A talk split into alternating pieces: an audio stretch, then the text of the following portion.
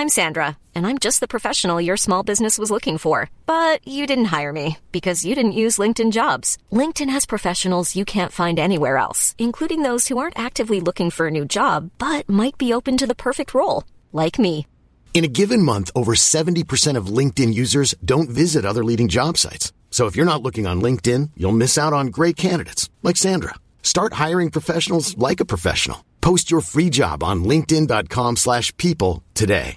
Hey, I'm Ryan Reynolds. Recently, I asked Mint Mobile's legal team if big wireless companies are allowed to raise prices due to inflation. They said yes. And then when I asked if raising prices technically violates those onerous two-year contracts, they said, "What the f*** are you talking about? You insane Hollywood ass."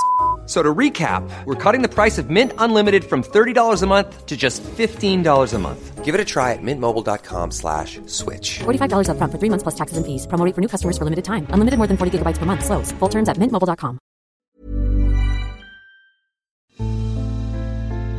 A Living History production. I'm Peter Hart, and for the last 40 years, I've interviewed thousands of veterans about their experience of war. Join me on a journey through the pages of history. Welcome to Peter Hart's Military History.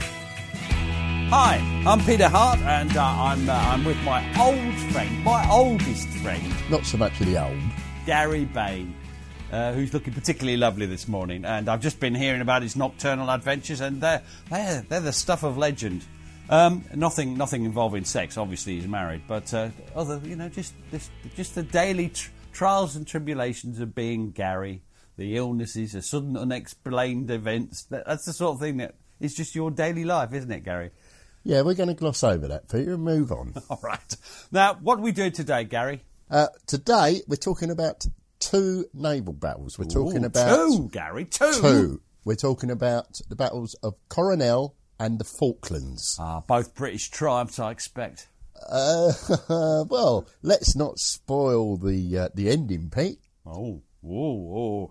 Right now, uh, so so let's set the scene. So we're in 1914. Uh, uh, the Admiralty always knew they were going to do a distant blockade based largely on Scapa Flow. Uh, they, they were going to, they, they weren't going to come out and engage in a new Trafalgar. Um, the great British public, the great British public was expecting a bit more, weren't they? Go, they were expecting well, der Tag, the Navy used to call it, the day. They were expecting a huge battle and uh, and and a, and a glorious triumph. So uh, they were uh, they were a bit disappointed, uh, and and the Royal Navy, I suppose, was a bit disappointed.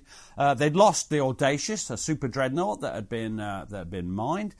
they'd had painful losses like the Hogue, Cressy, and Aboukir, and in the end. Nothing much had happened, had it? There'd been, you know, the odd skirmish, Battle of Heligon, and this sort of thing, but not much had happened, had it? Um, um, and, and, and, and what do you think made that worse, Gary?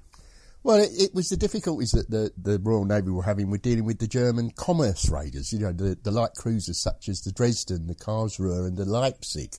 Um, but the, the biggest problem that was posed to them was by the German China Squadron, which was based at Tsingtao, and it was commanded by the resourceful Vice Admiral Maximilian von Spee.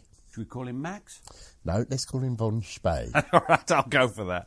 Now, what was what did this uh, what did this squadron consist of, Gary? well, uh, it consisted of two modern Relatively modern, yeah. uh, armoured cruisers, the Scharnhorst and the Gneisenau, which most people will have heard of, I would hasten to, to, to add, probably.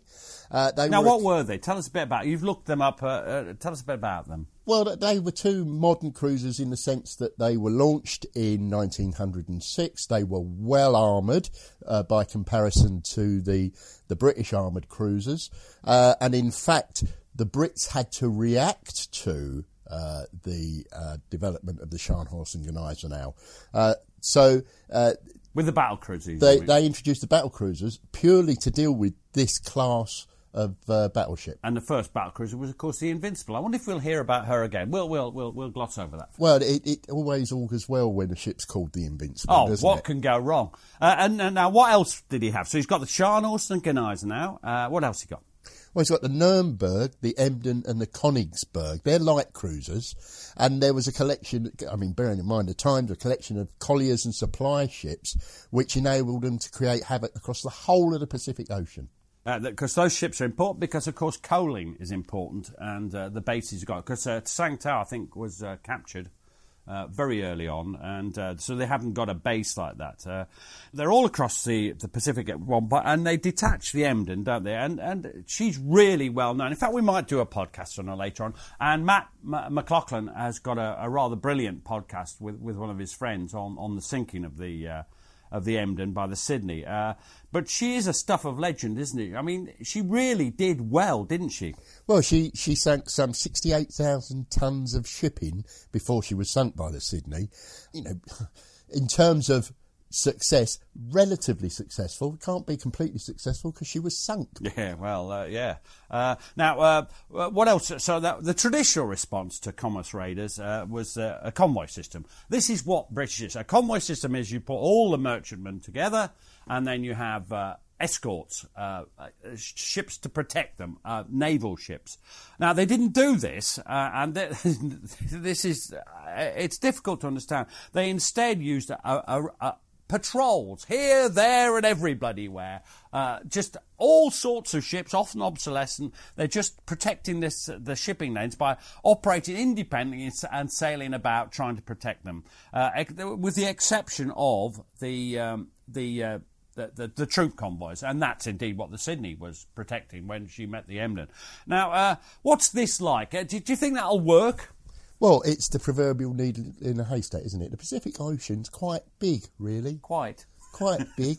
So, you know, they, they were they were effectively guessing where they were likely to intercept the German raiders. So it's a complete guess. Now, one thing I liked is uh, a, a, great naval historian, uh, Arthur Marder, in his uh, book From Dreadnought to Scapa Flow, he says, uh, until this is before the advent of the U-boat menace, he says patrols were reasonably successful, except on foreign stations. Hang on, hang on, hang on. Except on foreign station, isn't that where the enemy's likely to be? That is where the enemy raiders were. So it was except it, it was successful, except it wasn't. It wasn't. When Japan's coming into the war, uh, it's it's obvious they've got quite a big fleet, haven't they? And yeah, by 1920, it's the third largest fleet in the world behind the Royal Navy and the U.S. Navy. So they they they they can't be ignored, and they've got battle cruisers, uh, the, uh, um, the name of which I've forgotten. But von Spee, he's he's a clever bloke. They can't stay indefinitely in the Pacific, so he decides to go across the Pacific and operate against British trade routes off South America. Um, uh, he's going to use the Chilean Chilean ports to recoal. They're neutral and sympathetic. Um, but he's also got his eyes on somebody else. So who would he have his beady eye on? Well, he's looking at the uh, the weak and uh, you know history repeating itself. The the weak British South Atlantic Cruiser Squadron, which is commanded by Rear Admiral Sir Christopher Cradock. Now, what, what what's his force like? What's he got? Well, he's he's only got uh, the elderly armoured cruiser Good Hope and Monmouth, the light cruiser Glasgow, and pretty much a useless light arm merchantman, the Otranto, which was known as a, a floating haystack. Is that complimentary? No, I don't think so, Pete. I'm not even sure a haystack floats. Now, th- th- look, th- I mean, so this, this squadron, they, they're clearly in danger because uh, von Spee is coming. Uh, they've got no chance against him. Now, what about communication? Was the Admiralty in close communication with them? Talk to me about communications, Gary. What, what are they like? Are they, are they, is it just uh, instantaneous, or, or, or is there a problem? I don't know. You swine. No, so just think about the time. So there's no direct communication. That's the point. So the Admiralty and Cradock, Cradock cannot talk directly. So signals were sent by cable to local consoles, and from there they're transmitted by wireless to the Falklands and retransmitted from them onto any ships at sea. So what's our delay? Uh, so a reply, I presume, would uh, has to go has to go the reverse route. So um, what are we talk about? We talk about minutes, hours, days. What are we talking about? It was several days between uh, signals being dispatched and arriving. So you could send out a, an order, and then people. But there's lots of opportunity for, for, for order and counter order and disorder, isn't there? Yeah, and of course, uh, as we know from current circumstances, communications got to be clear and concise. And the Admiralty fail in this. Their their their communication lack clarity, uh, and uh, you know the circumstances change between them sending something and it being received. Uh, are signals secure at this time, Gary? No, a lot of them are open, and, and if there are any enemy in the area, they're going to be picking up the signal. So they, they just pick it up. They, they, they, they can they can pick it up. There's no there's no codes or any. Well, if there is, there it's pretty. Uh, just direction finding, I presume, would give you a clue of where. where yeah. So what they used to do is is often uh, they would get one ship in a squadron to transmit all of the signals. So signals. So anyone listening would think that there's just one ship in the just area. HMS Glasgow or just uh, just the Scharnhorst and, Yeah. and little knowing. Dan, dan, dan, dan, dan, dan, dan. Yeah. Now this might have a bearing uh, in the story a little bit later, Peter. Ooh, I'm, I'm all of a tremble, Gary. All of a tremble. On the 5th of October 1914, the intercepted s- signal traffic uh, allows the Admiralty to warn Cradock von Spee's on his way.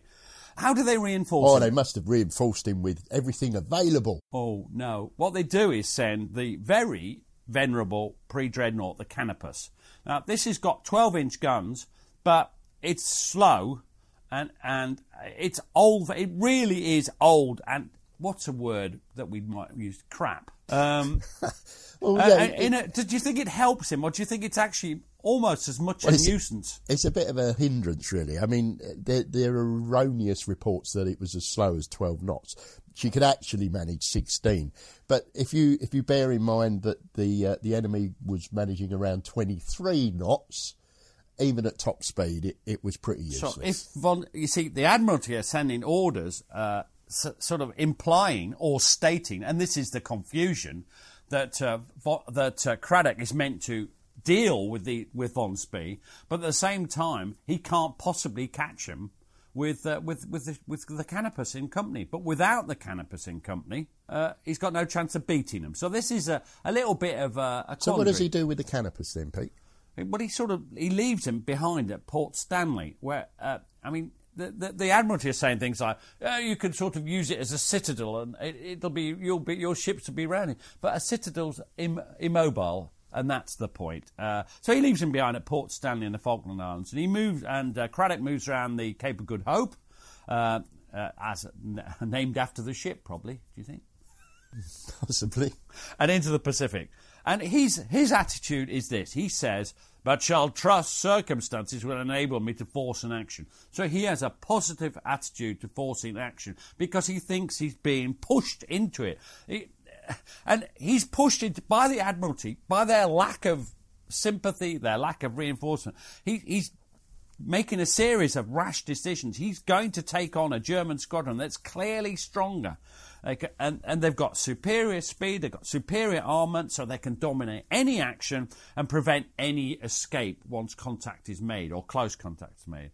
Now, uh, he asks for reinforcement. Again and again, he asked for the armoured cruiser defence, which is on the other side, on the, uh, well, in the West Indies. The defence, uh, and on 28th of October, he's finally told that he can't have him.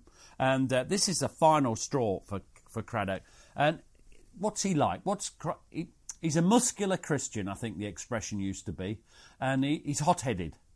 Uh, brave, hot-headed, and how does he react? Well, this is Paymaster Commander Lloyd Hirst of the Glas- HMS Glasgow, which is one of the light cruisers with uh, with um, uh, uh, Cradock, and he says this: tired of protesting his inferior- inferiority, the receipt of this telegram would be sufficient spur to Cradock to hoist, as he did half an hour later, his signal, spread twenty miles apart, and look for the enemy. A positive decision to search out Von Spee. What he was thinking, we'll never know. Because, well, let's leave that for the punter to imagine. So we've now got navigating officer Portman, of, uh, also of HMS Glasgow. What does he say? He's, he, he survives. What does he think? It must be going in Cradock's mind. And again, this is just speculation, but what does he think? The defence was refused him, and he was as good as told he was skulking at Stanley. What else was there to do except go and be sunk? He was a very brave man, and they were practically calling him a coward. If he hadn't attacked that night, we might never have seen him again, and then the Admiralty would have blamed him for not fighting. Now, what is a tradition in the Royal Navy? What, it, it, do odds matter in the Royal Navy, or is it the senior service? Does it's it, a senior service, and it was well known never to refuse action. it doesn't take a step back. Nope. Odds don't matter.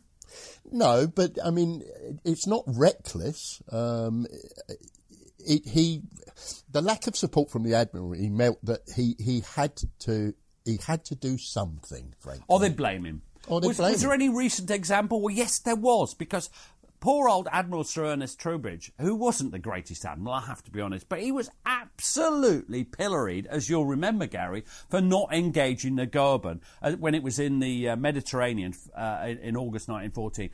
He let them escape because he took a decision, and the Admiralty didn't back him. They bloody slaughtered him. They court marched. They did everything. They threw everything at him, uh, and he was he was shamed. And, and Cradock, Cradock wasn't going to have that, was he? No, and as you mentioned earlier, public opinion was expecting this grand battle and the Royal Navy to, to emerge triumphant from this engagement. So From there was what- from whatever. From Yeah, whatever. From whatever. So there was pressure from public opinion too. Well, let's have a let's have a bit more look at the Scharnhorst and the guys now. Now they're, they're crack ships, aren't they? Uh, uh, why are they crack ships? Uh, they're two years into their deployment. Uh, they've got long service crews. Notice that. Long service regular crews, high standards of gunnery. Uh, they're, they're, how are they armed? They've got 8.2 inch guns, eight of them, eight 8.2 inch guns each, and six 5.9 inch guns. Now, the, the Good Hope and the Monmouth, they're the same class of ship, but they're, they're, they're badly outclassed. How, Gary? How Well- are they outclassed? Well, for one thing, intercepted traffic had wireless traffic led them to believe that that both squadrons believed that they were going to collide off the uh, Coronel coast, but just one cruiser because of the interception of the wireless traffic. So they weren't expecting to be outclassed. But if you think about it, Good Hope and Monmouth, their broadside, broadside strength was far less than the Germans. I mean, not just slightly less, massively less. Some of the guns could not be fired in rough weather. Was it rough weather? Well, let's have a think. Where are they? South Atlantic. No, Yes. South, South well, Pacific. South Pacific at this point. Isn't Uh, there a song about the South? Uh, no, that's Oklahoma. They had armour piercing shells and fuses, but they were obsolete by this stage.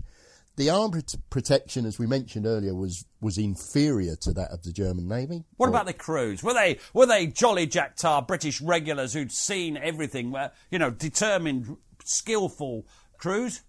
No, a lot of them were reservists, and, and as we've mentioned in previous podcasts, one was the elder brother of uh, your good friend Joe Murray of uh, Gallipoli fame. And which ship was he on? He was on the Good Hope. Wow. So well, that's fa- so uh, indirect. I knew the brother of someone who was on who's going to be in. Now. Well, I hope he gets through it all right. And bear in mind, they'd been mobilised at the outbreak of war. They hadn't even fired their guns in practice, never alone, let alone in anger. So we've got crack ships, better armed, better defended, with uh, better trained and more experienced crews. and, you know, most importantly, better armoured. Now, on board the Otranto was a, a, a, that's the that liner, the one that looks The like haystack. The, haystack was it a giant haystack? Oh dear, showing your age, Pete. Yeah, I remember him. Uh, Seaman A. A. Bushkin, and he what did he say, Gary? We were steaming up the South Pacific off the Chilean coast on a grey November afternoon, going north, expecting to find the German ships. We knew we were somewhere in the vicinity. All of a sudden, there was a cry from the crow's nest Smoke on the starboard bow! That was enough. We knew it was the German ships. Now, interestingly, we've both recently watched the uh, 1927 BFI film, uh, Coronel and Falklands, and you can see the amount of smoke that is produced by these coal burning ships, and it, it can be seen for miles. It stretches out behind the ships, it makes it difficult to see when engaged in action, and you can see it for miles. Absolutely. Now, the Otranto tells uh, Cradock and the British squadron assemble over the next couple of hours. And we're now going to go. We're going to go to him a lot, aren't you? You're going to be Carpenter Sylvester Pauly. He's on HMS uh, Glasgow. Now, he did an oral history interview uh, with the BBC. Uh, it's in the BBC Great War series now. What does Pauly say, Gary? We formed into battle line ahead with the Otranto at some distance on our port side and steamed north. We sighted smoke on the horizon, and it soon became evident that there were two German armoured cruisers recognised as the Scharnhorst and Gneisenau. The Admiral then gave orders. Now, Bushkin, uh, he's, he's still on the Otranto. Obviously, they don't move. That's a bit of a stupid thing for me to say. What does, what does Bushkin say? Bushkin says, My station was under the bridge. There was about 14 to 16 officers and others on the bridge. I was immediately under on the foredeck. My job was stretcher bearing in case there was any casualty on the bridge or in the vicinity. We were getting tensed up, full of excitement, wondering what was going to happen. I and others like me, merchant seamen, had no training whatsoever as regards to naval action. I was very much worried. Suddenly, there was a shell comes overhead with a rumbling, screaming noise. We turned. Christ, is it going to hit us? What's that? Fortunately, it misses us. Then there's shells all around us. All misses. Then the Germans concentrated them on the Good Hope and the Monmouth. Left us alone, fortunately. Our guns were 4.7 inch guns. Absolutely useless. Well, not only uh, they just couldn't reach the Germans. No chance, no chance. Now the action's short-lived. This is the Battle of Coronel, and it is a short-lived action. Uh, it, it, it's uh, first of November 1914, and uh, it, it's just it, it's it's an awful battle. It's depressing in some ways. Um, Cradock puts his mismatched squadron into line. He's got the Good Hope leaving, leading, followed by the Monmouth. Then the Glasgow and the Otranto's bringing up the rear and off to the side. They're facing in uh, the Scharnhorst is leading, the Gneisenau, the Leipzig, and the Dresden, and the uh, Nuremberg's well behind. Cradock, what's Cradock trying to do? What's his aim? Well, what, he's got to, he's got to get close because otherwise uh, he's going to be outgunned from a distance. So he won't be able to. His aim possibly one of the th- speculations, and this was speculated a lot in that film you just mentioned, the Coronel and the Falklands 1927 film. Uh, I watched it as well, and uh, there's a lot of speculation. We've just got to try and damage the enemy because that might others will follow us. That yeah, kind of slow thing. him down, that sort of thing. But you can't do that if you can't reach them. No. Uh, so that's what's going on here now. Um, it, it's hopeless, isn't it? This is uh, Engineer Lieutenant Commander uh, Shrubsole, Shrub Soul on HMS Glasgow. And he says this The light was very good, but the sea was so rough that the Monmouth and Good Hope could not fire their lower guns, and our guns were almost awash. We tried to close the enemy, but they avoided action, and we began to think that they did not intend to fight. oh, right, yeah. However, the German admiral was cleverer than we thought, and all he was waiting for was the setting of the sun. As the sun set immediately behind us, we were silhouetted against the sky, while their ships were only black blurs in the fading light, failing light. The German ships now turned towards us and opened fire, their shots falling short. So, what, who's firing at who? Well, they're firing at in, in, in tandem. So Scharnhorst fires at the Good Hope, Gneisenau at the Monmouth, and within five minutes, the German shells are smashing home. Uh, what does Cradock do? Well, for one thing, he, he orders the Otranto to break off and escape. She's she's no use in a battle, frankly. No use nor ornament. No. Uh, uh, so, uh, Sylvester Paulley will t- take up his story. He's aboard the Glasgow. Uh, what does he say? We soon got within a certain range, and, and, the Good Hope opened a ranging shot which fell short. Oh dear. The enemy then opened up with rippling salvos. We did not possess that method of firing. With their superior speed and their longer range, it soon became evident to us that our ships were in for a rough time. The two large German cruisers concentrated on the Good Hope and Monmouth, and the smaller cruisers on Glasgow. Now, Gareth, I'm slightly surprised. Why, why, aren't you reading some quotes from people on the Good Hope and the Monmouth? Well, because they're slightly busy, and uh, frankly, are any of them going to survive, Peter? We'll have to find out, won't we? So, Paulie, he's on the upper deck. He's got a good view, hasn't he? Uh, well, as he says, he's uh, he's on the upper deck during the whole action. What does he say? He goes on to say, I was standing on the upper deck during the whole action. I was hoping you'd miss that bit and had a good view of everything that took place. Literal minded swine. That's pretty much what you just said, Peter. It is it? pretty well. um, he says, My duty was to report any damage in any part of the ship that was visible at the time. Fortunately, we were very low in the water. The sea was very rough at the time, and at times washing over us under a leaden sky. They could not hit the Glasgow because of her height. She's low slung in the water. She's only a light cruiser. There's not much of her. We were very low in the water. They fired at us when we were on the crest of the wave, i.e., when they could see them. Uh, and by the time the shells arrived, we were down in a trough, and the shells were ricocheting over the railway lines. Over like o- over like railway trains. I'm not quite sure why he would say that. Uh, we could frequently feel the wind of the shells as they passed over. Nothing like a bit of wind passing over. No, but that's very interesting. Talking of wind, there's Fred, and and he's not. There's not been the slightest sign of it. I think he may have got a cork inserted. he's asleep, I think.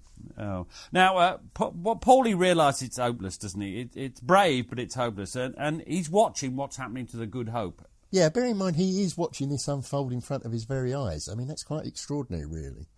He says, I saw a shell enter the foretop of the Good Hope and blowing a man completely out of the top into the sea. I went on the starboard side of the ship thinking the man might float by there because there we had a lifebuoy and I was going to slip that lifebuoy if he was near our ship, but there was no visible sign of any man. Now uh, we have to. We're going to the Germans. I still don't understand. Still no nobody from the Monmouth or Good Hope. But uh, I'm going to now be Lieutenant Knoop. I've no idea how to pronounce it. K N O O P.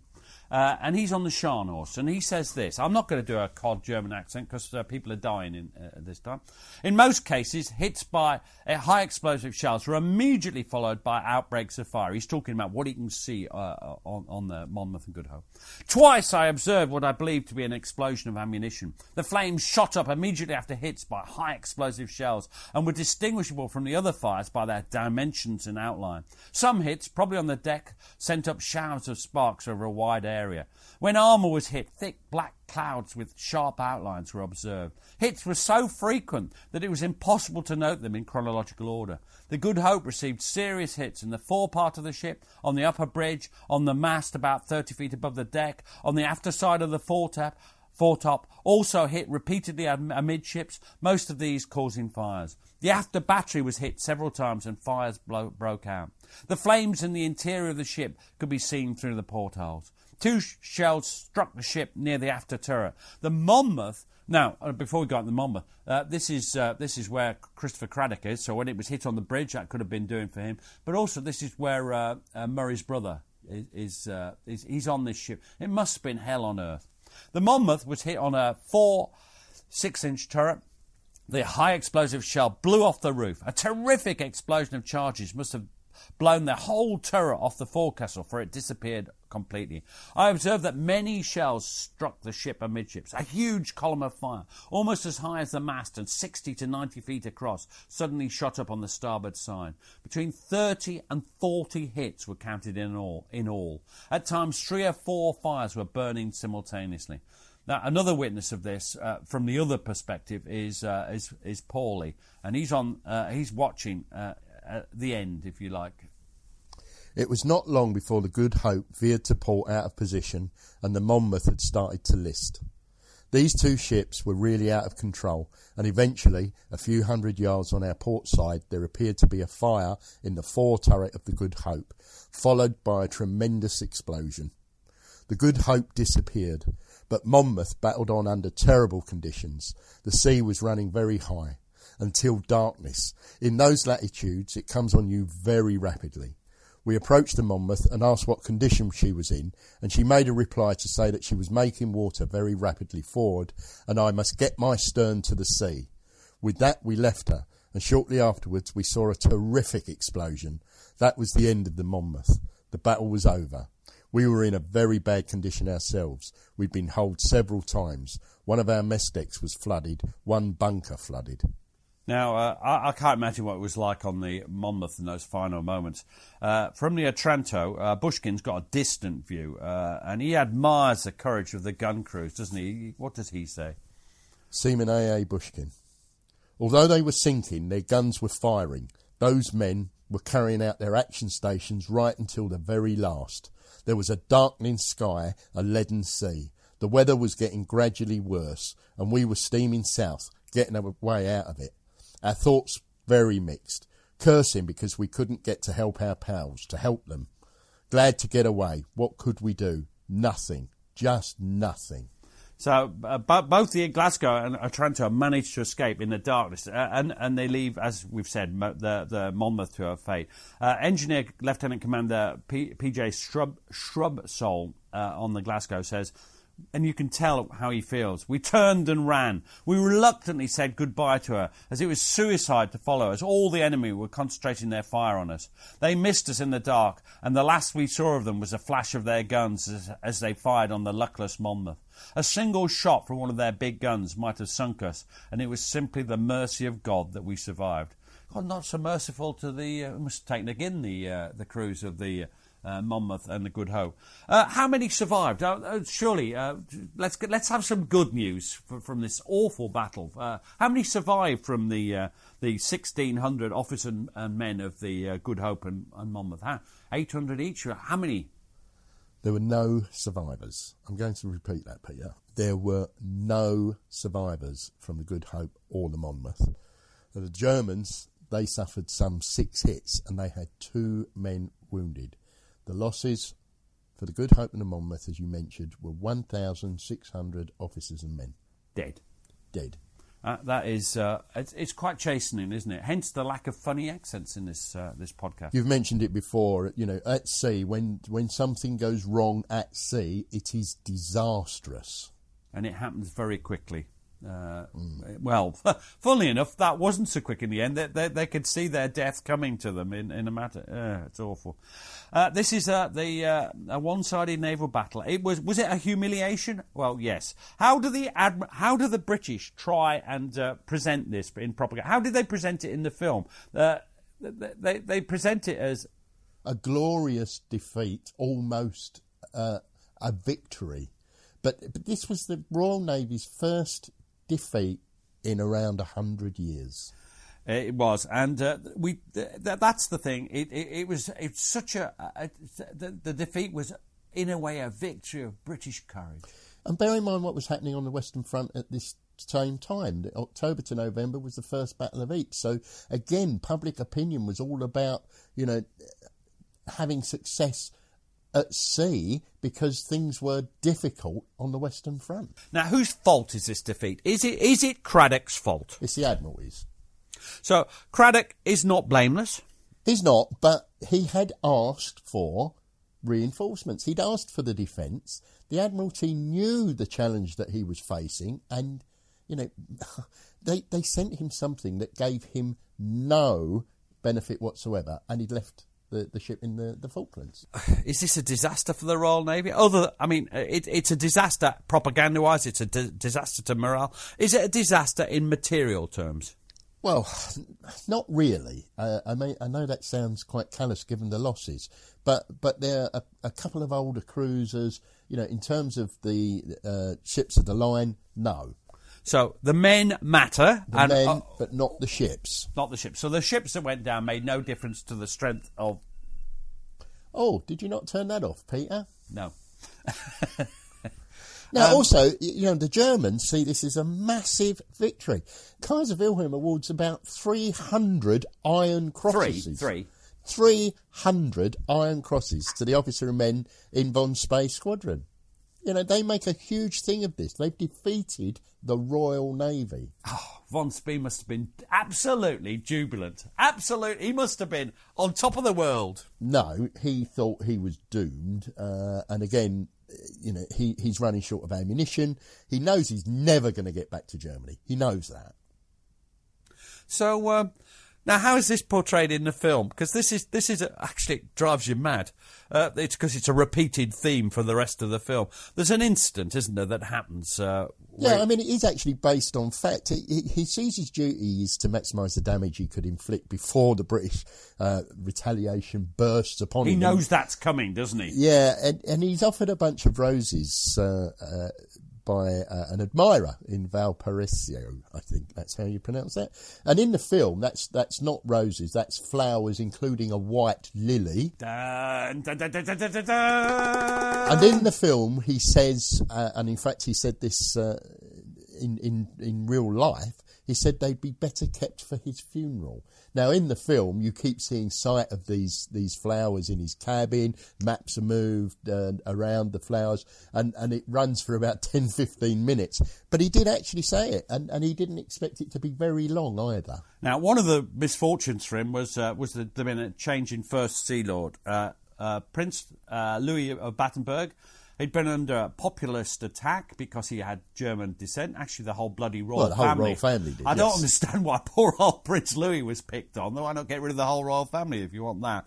Uh, but he'd been replaced unfairly by Sir John Fisher. Um, Jackie, Sir John Fisher. Jackie. And uh, he was a fiery old controversialist. He, he'd been the the progenitor, if you like, of uh, like the daddy, the daddy of uh, of both the dreadnought and the battle cruiser. So the dreadnought, the all big gun battleship, and the battle cruiser, which were big gun, fast, lightly armoured ships, which were to deal with what were they to deal with? Oh, they were to deal with uh, the um, the pre dreadnoughts and the battle cruisers of the German fleet. And most of all, Oh, uh, sorry, specifically the Scharnhorst and Gneisenau. and, and armoured cruisers and light cruisers. They were fast enough to catch them. That that's it, spot on. Now, interestingly, in the film that we're referring to, you can see it, it's really very good to, to appreciate the size of the fleets and the magnificence and the, and the deploying of sea power. And it's well worth seeing the film just for that sort of thing. It is because what does Fisher do? Fisher deploys against the protests of Admiral who's in charge of the Grand Fleet, who is reduced to almost nothing. He's, he's only got four battle cruisers left against five in the high seas fleet because Fisher sends three off to deal with Von Spee. One goes to the West Indies station just in case, but two go to deal with him. Uh, he, he's, it, it's, it's an amazingly bold step. Uh, the two that go out are the Invincible and the Inflexible, and you've got a viewpoint on their ship names, aren't you? You, you, you Well, I mentioned it earlier. It, it's it's never a good portent to call anything invincible. I don't think. I think some tanks were called invincible as well. Um, and and unfortunately, it usually ends in one way. yes. Well, we'll see what happens. And to We'll- be fair to Jellicoe, actually, to, to go back to your point, he had really good reason to be nervous. Uh, had the Germans acted, we were in a very precarious position. the, the the the margin of superiority was never narrower than it was then. They, we'd lost the, the audacious ships were damaged, but ships have to be refit. Did the high seas fleet have to come out at any specific time? No, it could come out when it chose. So everything. They'd have everything there, but the British fleet could be caught on the hop, ships under refit. So Jellicoe had right to be refitted. This is a very bold move by Fisher, isn't it? Very bold. It is. Now, uh, so uh, the Princess Royal goes to guard the West Indies. The Invincible and Flexible are sent. They're in the Mediterranean. They go off to South Atlantic. They're under the command of Vice Admiral Doveton Sturdee. Um, now, what are they? T- tell me, what are these ships like? What, what are they armed with? Uh, eight-inch guns or whatever? No, they got eight 12 inch guns, and he- here's very interesting they can make 28 knots, That's Pete. faster than the others. They totally outclass von Spee's armoured cruisers. And this, as your point earlier, this is exactly what the battle cruisers, Yeah, cruisers have when they were put in the line of battle, uh, fighting each other and fighting German dreadnoughts, their their, their lack of armour is a bit of a weakness, as they will as we discussed at Jutland. Remember? Yeah. Um, but uh, this is uh, this is. Uh, But they were designed for speed. they were designed for speed, and their armour is poor. Their armour, by the way, isn't much better than the armour on uh, the Scharnhorst and the Gneisenau. Now, that's not all he sends out, though. They wouldn't send just the defence out to, before, but now they send three armoured cruisers. Who are they? That's the Carnarvon, the Cornwall, uh, uh, and Defence, and rather interestingly, Kent, which I make four. Oh, sorry, Cornwall and Defence and Kent. Hmm. Yeah, I don't understand that. Uh, uh, I think I may have made a mistake there. There's two light cruisers as well, and that's the Glasgow again and the Ah. Bristol. Hurrah for the light cruisers. And the armed merchantman Macedonia, which I don't think we'll ever mention again. Now, they, they're going out and they're joining the old pre-dreadnought. Now, where's that? Where's it? Where's the Canopus? Uh, the Canopus, as we mentioned earlier, had been run aground uh, on the harbour mud at Port Stanley, and uh, you mentioned it. It was an improvised fort, basically. they would refloat it later, but uh, yeah, that's what it was. Now, Sturdee arrives out, uh, he sails out there. He, he takes his time, you know. He doesn't rush. And he arrives on the morning of the 7th of December, 1914. And uh, they immediately start coaling. And this, if you watch this film, this is a pain in the arse in the film because it, it never it never bloody ends, does it? It's just they keep showing the engine. The, the, the, the, they show the stokers and they show the and the increasing steam. Yeah, they show the little the dials, and, and it, it goes on forever and ever. And um, the um, it's interesting the ships they're using because the ships they're using are the Bar- Barham and another one of the super dreadnoughts. I can't remember what the other one was. Uh, to play the part of the Invincible and the Inflexible. This is not right. The the Barham has, uh, I think it's pronounced Barham, but it's uh, it's got eight 15 inch guns. They're the super super dreadnoughts. But it, what you said earlier, it gives an idea of the power. It's the deployment of power. You can understand why, you know, Britain rules the waves. You can see it. It is magnificent, actually. The, and and uh, yes, all right, so that they're not the ships that they were, but that they, they have the effect. It gives the impact, and that's a good bit of the film. The uh, the endless. The, it seemed to be about an hour while they were uh, coaling. Now they're, they're caught coaling um, in a sense because they're still coal- coaling at 7.50 on the 8th of December. 1914, when out of the blue, who arrives? Who arrives, Gary? Who arrives? Von Spee. Oh, Who'd have thought it? what's he up to? Well, he's intent on destroying the harbour installation and any ships within it. Now, you know, we've mentioned this a number of times. He's not expecting to find what he finds. No, he isn't. For a moment, it looks like there's an opportunity to almost take on, to cause severe damage uh, to, to the British fleet while it's in harbour and helpless and can't move. But here we have an unexpected hero. Who is that unexpected hero? It's the Canopus.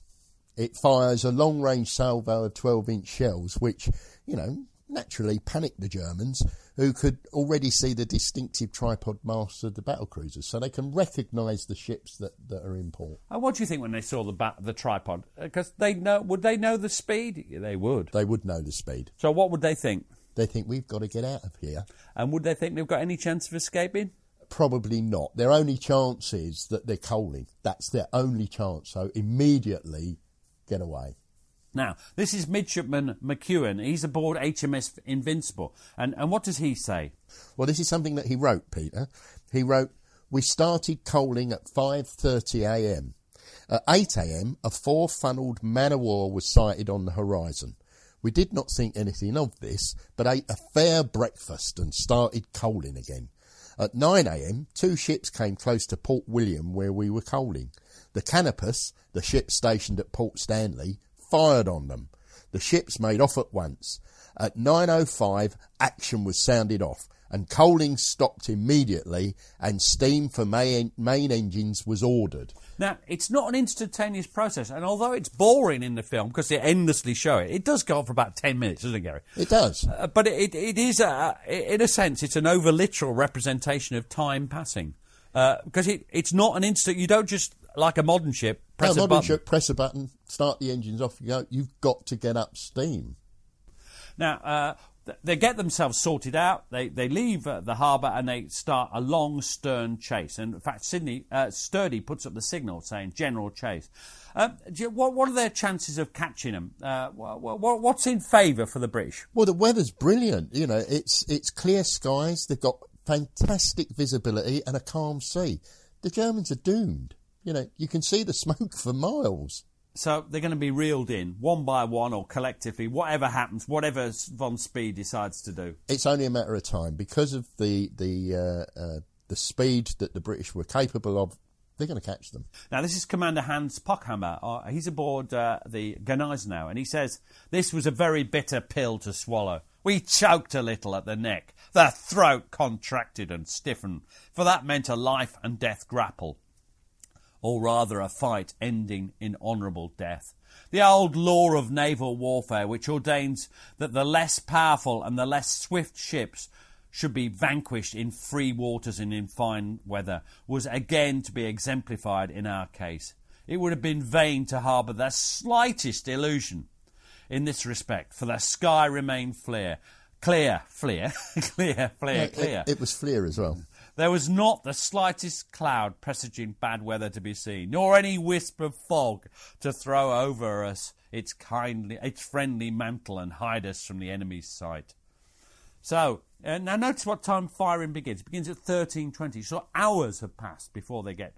And during the battle that, that followed, von Spee, what does he do? He, what, what what could von Spee do? Can, all he can do is play the hand he's got.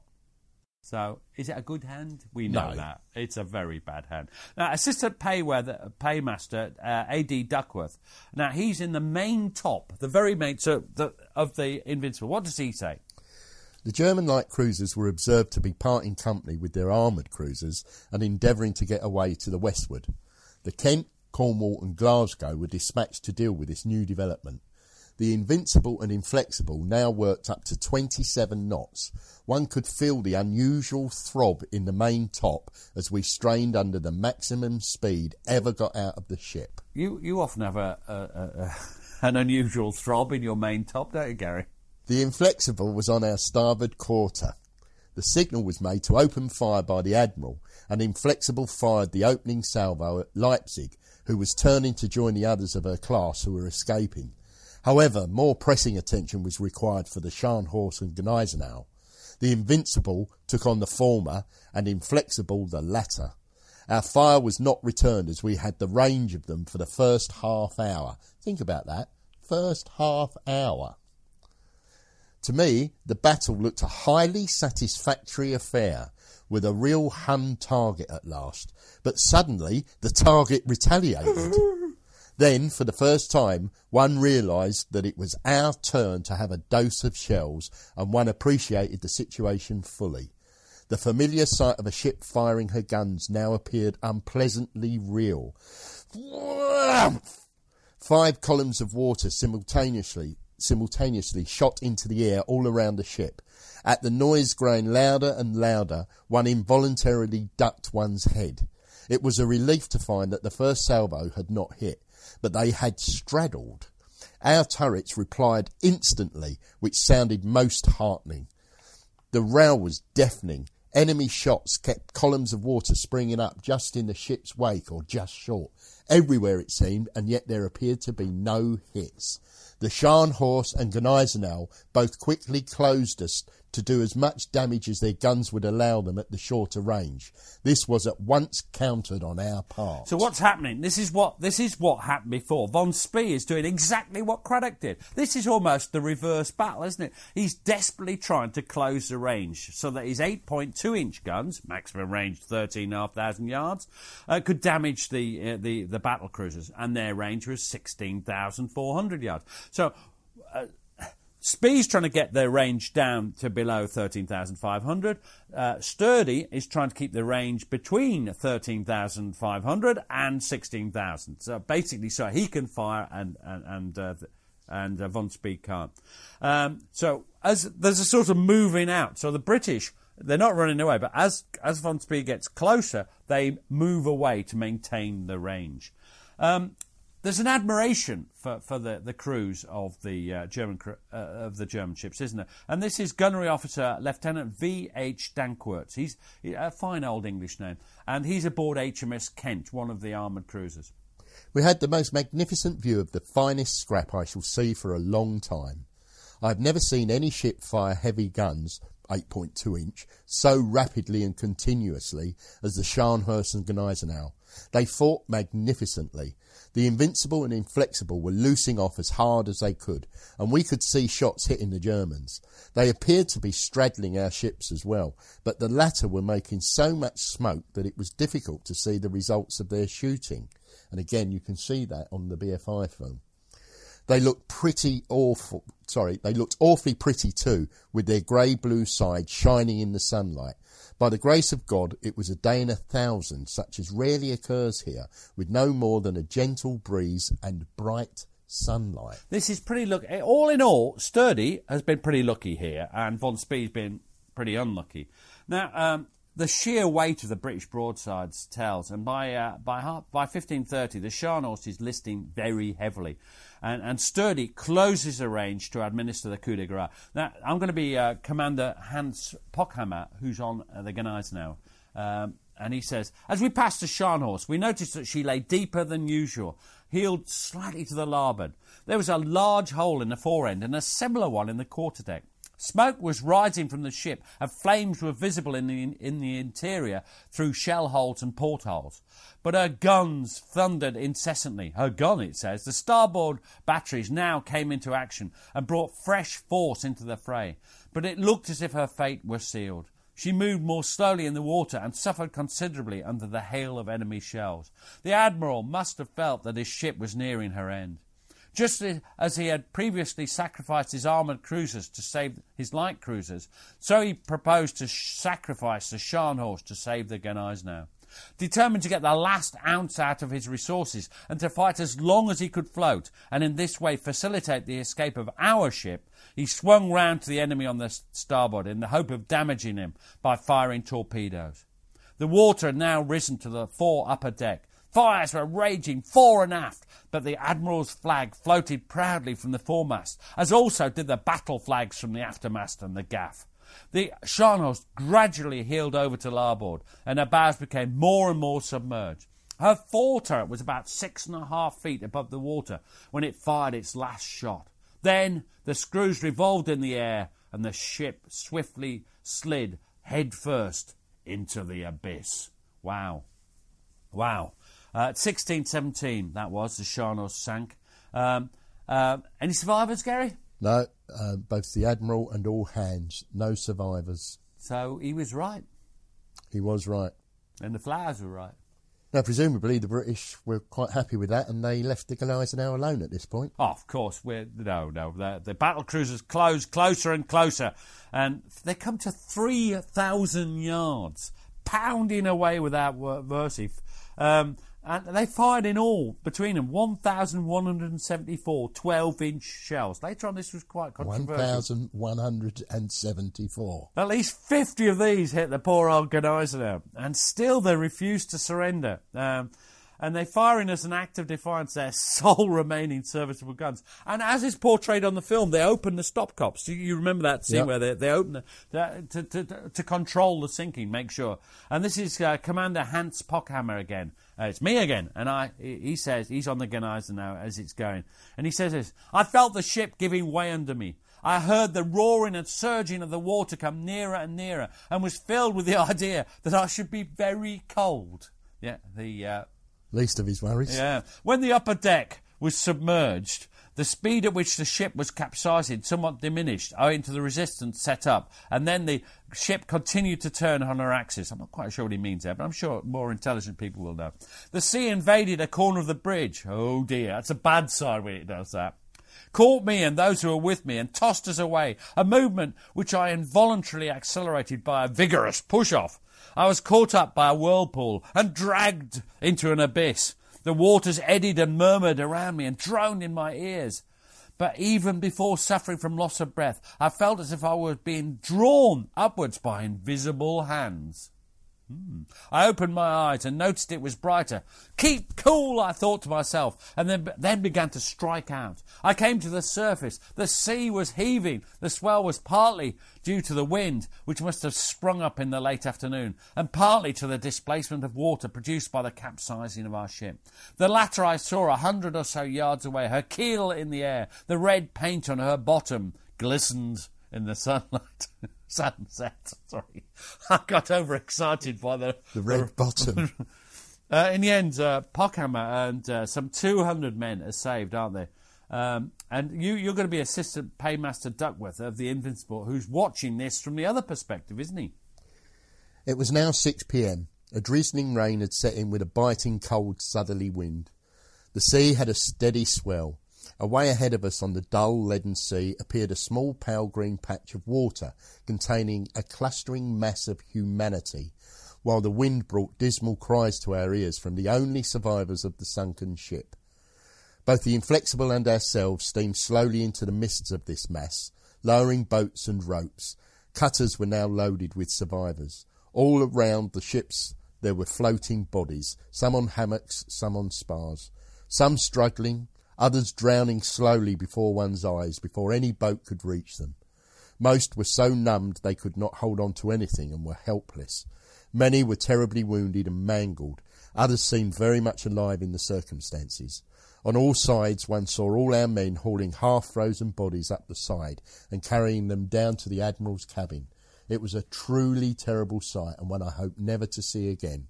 And this is again reflected well in that film. Uh, but basically, we urge you to buy the film. It's it's boring in some ways because it's too long. Uh, it's it's old fashioned and because it's from 1927, it is old. It's it's nearly hundred years old, but it's worth a watch, isn't it? And it does re- it does show things like the rescue of survivors in quite some detail. It does, and, and they have worked on getting the film in as good a condition as possible. I'm not sure it's worth buying the Blu-ray as I did. You're an idiot. I am an idiot, but um, it, it, it is it is very watchable, and there are some magnificent things that you will not see in the modern age. Now, what happens to the fleeing light cruisers? Well, the Nürnberg's one. Uh, it, it's caught and destroyed by the Kent, and this is uh, you're going to be petty officer. He's a writer. He's one of the. He's a secretarial function. Uh, H.S. Welsh. He's on HMS Kent. What does he say? The Nürnberg gave a sudden lurch to starboard and sank smoothly down into the depths. Oh, sorry. So, so she's been battered to buggery as well by, by, by the guns. Yeah, as to use a technical term. Yeah, well, it is very technical, but yeah. uh, and sank smoothly down into the depths amid a mass of wreckage and dense clouds of smoke.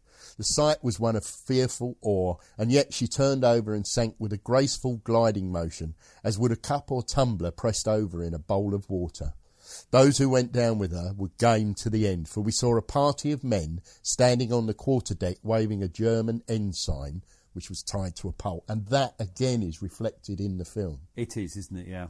as she sank, and so they went to their watery grave. They fought well and to a finish.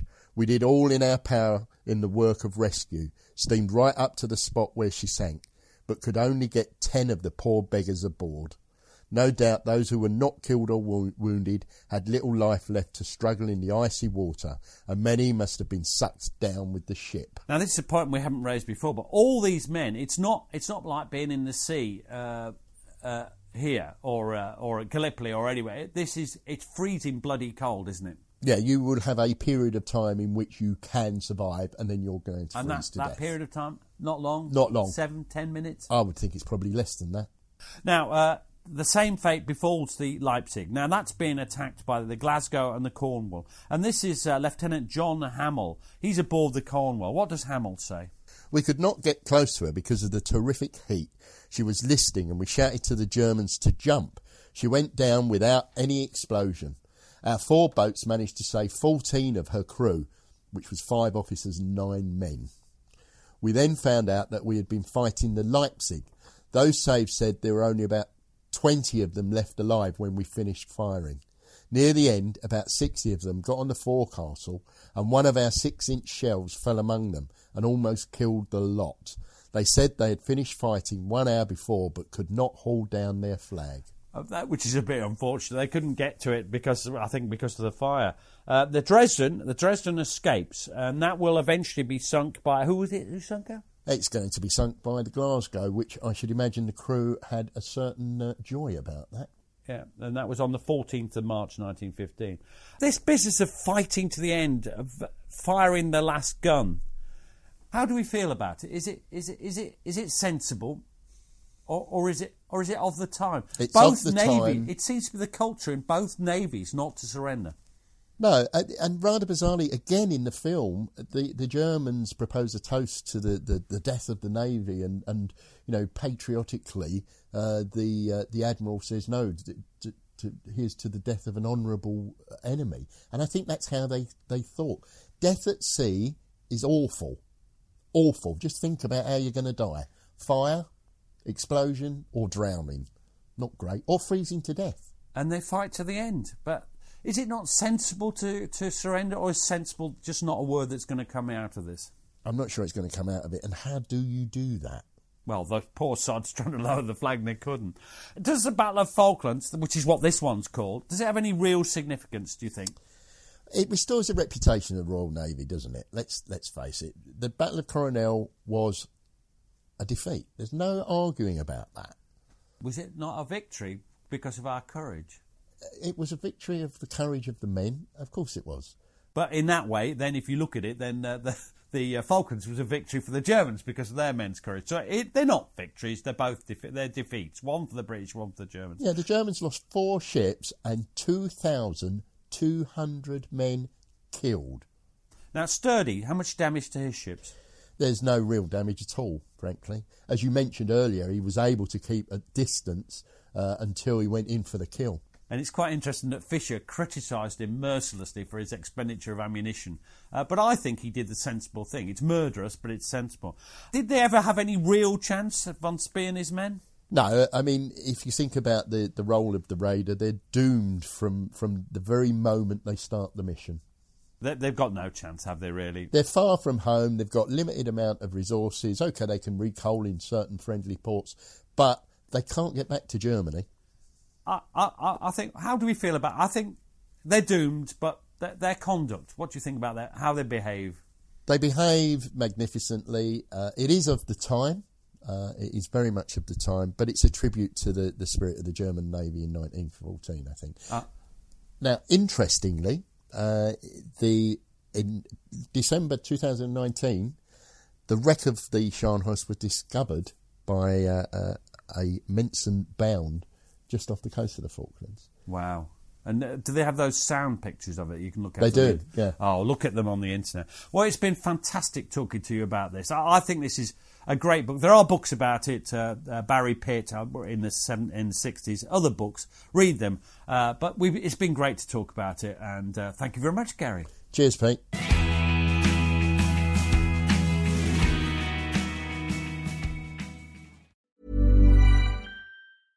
Hey, it's Paige DeSorbo from Giggly Squad. High quality fashion without the price tag. Say hello to Quince.